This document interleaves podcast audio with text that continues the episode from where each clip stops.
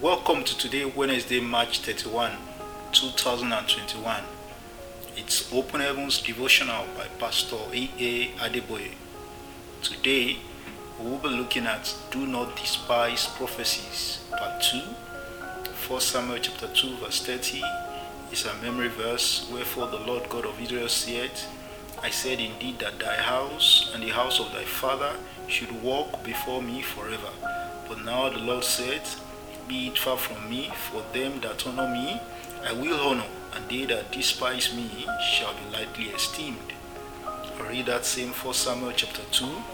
I read verses 27 to verse 36 as our Bible text. Then a man of God came to Eli and said to him, Thus says the Lord, Did I not clearly reveal myself to the house of your father when they were in Egypt in Pharaoh's house? Did I not choose him out of all the tribes of Israel to be my priest, to offer upon my altar, to burn incense, and to wear an ephod before me? And did I not give to the house of your father all the offerings of the children of Israel made by fire? Why do you kick at my sacrifice and my offering which I commanded in my dwelling place? And honor your sons more than me, to make yourselves fat with the best of all the offerings of Israel, my people? Therefore, the Lord God of Israel says, I said indeed that your house and the house of your father would walk before me forever. But now, the Lord says, Far be it from me, for those who honor me I will honor, and those who despise me shall be lightly esteemed. Behold, the days are coming that I will cut off your arm, and the arm of your father's house, so that there will not be an old man in your house, and you will see an enemy in my dwelling place, despite all the good which God does for Israel. And there shall not be an old man in your house forever.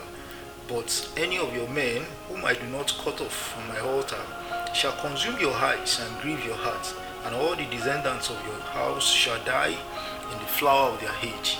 Now this shall be a sign to you that will come upon your that will come upon your two sons, Hophni and Phinehas. In one day they shall die, both of them. Then I will raise up for myself a faithful priest, who shall do according to what is in my heart and in my mind. And I will build him a sure house, and he shall walk before my anointed forever.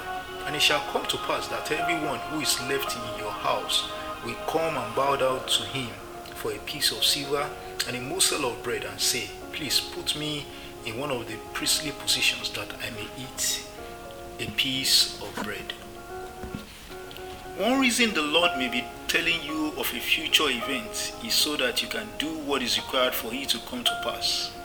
For such prophecies, no matter how accurate they are, if you don't play your part, they will not come to pass. I had a story about two friends who were to inquire about their future from the village chief priest.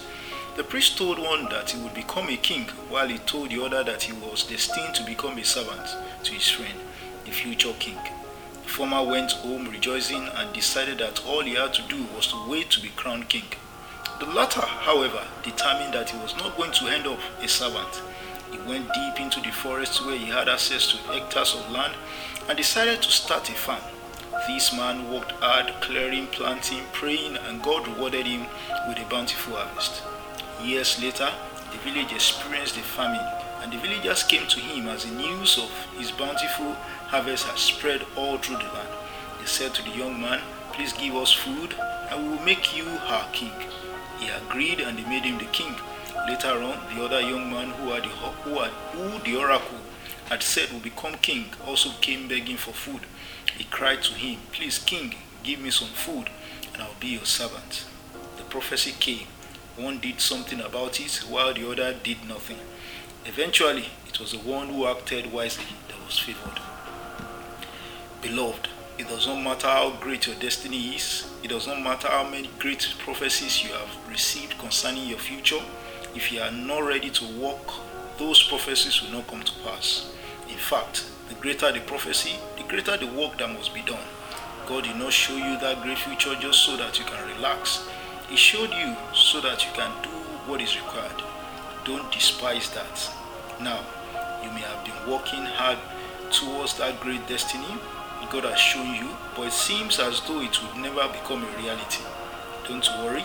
As long as you are sure that you're on the right path, everything will soon fall in place in the mighty name of Jesus.